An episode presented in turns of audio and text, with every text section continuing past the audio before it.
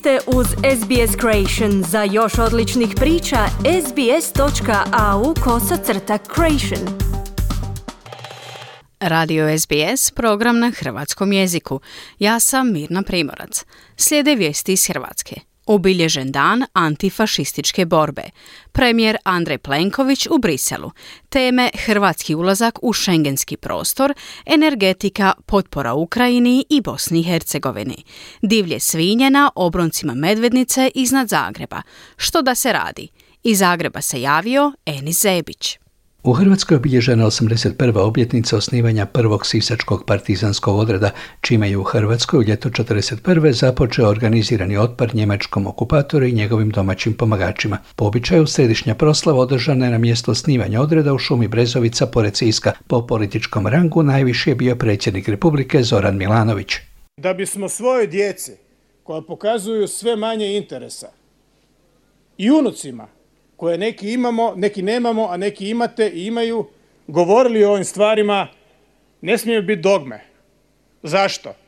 Zato jer smo na sigurnom terenu, mi smo na pravoj strani povijesti, na pobjedničkoj strani, ali ona je pobjednička zato što je dobra i uklapa se u opću projekciju povijesti da dobro mora pobijediti zlo. U ime Hrvatske vlade, koje je posljednje dvije godine pokrovitelj ove proslave, ministar pravosuđa i uprave Ivan Malenica.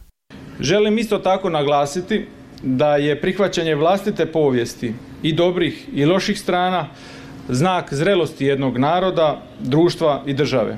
Nažalost, i dio hrvatskog naroda sudjelovao je u ustaškom pokretu, surađivao s fašistima i nacistima. To je povijesna istina koji se ne može niti treba izbrisati, s kojom se treba suočiti. Na potrebu edukacije mladih o činjenicama iz borbe protiv okupatora upozorio je i predsjednik veteranske organizacije Saveza antifašističkih boraca Hrvatske Franjo Habolin. Mladi jedva da znaju tko je stajao na kojoj strani i koja je strana bila prava. Ona jedina moguća za svakoga tko je htio sačuvati čast i dostojanstvo i na Zagrebačkom trgu žrtava fašizma održana je u srijedu navečer proslava dana antifašističke borbe. Svirali su orkestar Zagrebačkog električnog tramvaja, pjevački zbor koji se zove Zbor Hor i splitska grupa TBF, a pokrovitelj proslave bio je zagrebački gradonačelnik Tomislav Tomašević. Iz naše perspektive, suvremeni antifašizam nema za cilj samo čuvati uspomenu i istinu antifašističkoj borbi, nego se mora boriti za vrijednosti, kazao je. Mora se boriti za društvenu jednakost, mora se boriti za prava LGBT zajednice, za prava nacionalnih manjina, za prava žena, za prava izbjeglica. To je ono što je zadatak pred nama kao onima koji vjerujemo u antifašizam i koji smo antifašisti. I evo za kraj još jednom s ponosom svim građanima grada Zagreba, svim građankama grada Zagreba želim sretan dan antifašističke borbe. Živjeli! Podsjetimo, proljeće 1941. Njemci napadaju i okupiraju Jugoslaviju. Komunisti pokreću otpor, politbiro komunističke partije donosi odluku o ustanku 4. srpnja 1941. Pa se u socijalizmu, kada je Savez komunista bio na vlasti, nije moglo slaviti 22. lipnja, jer nije bilo moguće da se krene ustanak prije nego što je to odlučio politbiro partije. Logično, nego se kao dan ustanka slavio 27. srpnja. Nakon raspada Jugoslavije, prvi hrvatski predsjednik Franjo Tuđman predlaže da dan ustanka, odnosno dan antifašističke borbe bude 22. lipnja i to je prihvaćeno. U tom sisačkom partizanskom odredu je u ljeto 1941. bio i Janko Bobetko, koji je u Hrvatskom ratu 90. bio načelnik glavnog stožera. Dakle, Hrvatska je u tim presudnim danima na čelu imala dva partizana, Tuđmana i njega. Premijer Andrej Plenković sudjelovao je na panel raspravi u Europskom parlamentu Ovo je Europa. On se založio za davanje kandidatskog statusa u Europskoj uniji, Ukrajini i Moldaviji i kazao kako bi kandidatski status trebalo dati i Bosni i Hercegovini, što je prijedlog s kojim će izići jedan broj zemalja. Plenković je najavio i kako sa 1. siječnjem sljedeće godine očekuje da će Hrvatska biti primljena u šengensko područje. To je ekskluzivni dio Europske unije bez graničnih kontrola, ukratko kada sjednete u auto kao da ste u jednoj državi. Prema našim saznanjima idući tjedan će na sastanku stalnih predstavnika francusko predsjedništvo predstaviti odluku kojom Hrvatska ispunja sve stavke, sve elemente šengenskog akija, dakle spremna je za članstvo u Schengenu.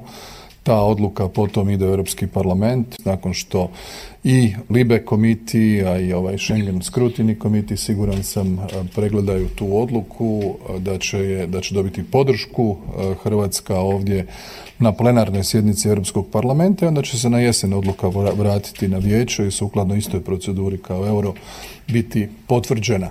Socijaldemokratska europarlamentarka Biljana Borza nije se bavila onome što je Plenković kazao, već u svom obraćanju u Europskom parlamentu upozorila da se on i njegova vlada ne brinu dovoljno da zaštite hrvatske građane od inflacije i poskupljenja goriva.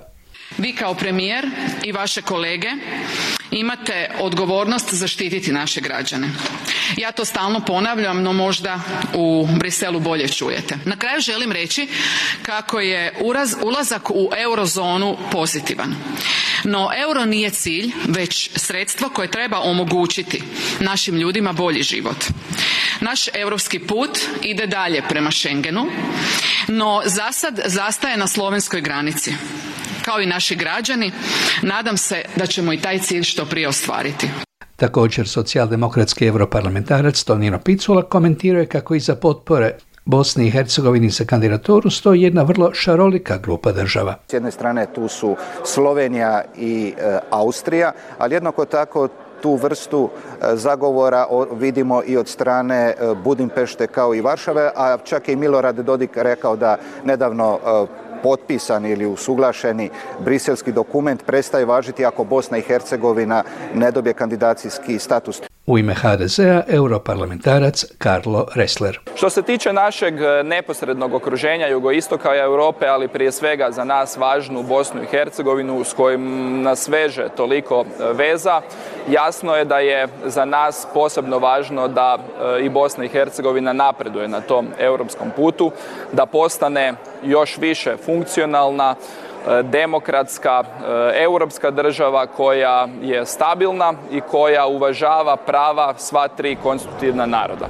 Posljednjih dana manja krda divljih svinja viđena su na sjevernim obroncima Medvednice, odnosno u Zagrebačkoj podsljemenskoj zoni, koja je sve gušće naseljena. Građani su uznemireni, neki u panici, mediji kažu kako je divlja svinja napala jednog psa. Otkuda divlje svinje na rubu grada i gdje se najčešće pojavljuju, objasnjuje predsjednik Lovačkog saveza grada Zagreba, Miljenko Kruc u Maksimiru, to je dio u Novoselcu, to je dio Dotrašćine, gdje su isto neobrađene površine, gdje su divljač se počela zadržavati godišnje, gdje ona ima sigurno svoja legla. Pogotovo ovaj dio kod e, shopping centra u Jankomiru, ako pogledate od e, tramvajske stanice u Prečkom, pa skroz prema Jankomiru je ogromna šikara. To je, to je odlično stanište za divljač, treba očistiti teren, ako se očisti teren, divljač više nema svoje stanište, otići će onda u neka prirodnija staništa. Kako se problem može riješiti, veterinar Žarko Čirić. Prebrojati koliko imaju kvadrata staništa na kojem te životinje mogu živjeti, e, smanjiti njihovu populaciju jednostavno to je to. Jer ćemo mi sad, nažalost, biramo mi ili svinje. Ako će neko reći, e, a ne znam, e, hoćemo ubiti svinje, nisam rekao, ne moramo ih na taj način smanjiti broj, ali jednostavno moramo biti nedvolični i reći da li želimo da imamo ljude koji žive podsljemenskoj zoni ili želimo da žive svinje u podsljemenskoj zoni i tražiti da li moguć neki suživot. To je to. Grad ima rješenje u petak, kreću sastanci, najavljuje gradonačelnik Tomislav Tomašević. Sjest ćemo sa predstavnicima i Hrvatskog lovačkog društva, ali isto tako i lovačkih saveza grada Zagreba da vidimo o čemu je riječ i gdje postoje problemi vezano za divlje svinje. Tako da to je to. Pred kraj pobičaju tečaj najzanimljivijih valuta po kupovnom kursu Središnje Hrvatske banke za 100 eura možete dobiti 749 kuna, za 100 švicarskih franaka 734 kune, za 100 američkih dolara 709 kuna i za 100 australskih dolara 494 kune. Tu je sparno i vruće. Najavljuju kišu, ali za sada ništa. Toliko za današnje jutro, do slušanja za 7 dana, a sada natrag u studiju. Kliknite like, podijelite, pratite SBS Creation na Facebooku.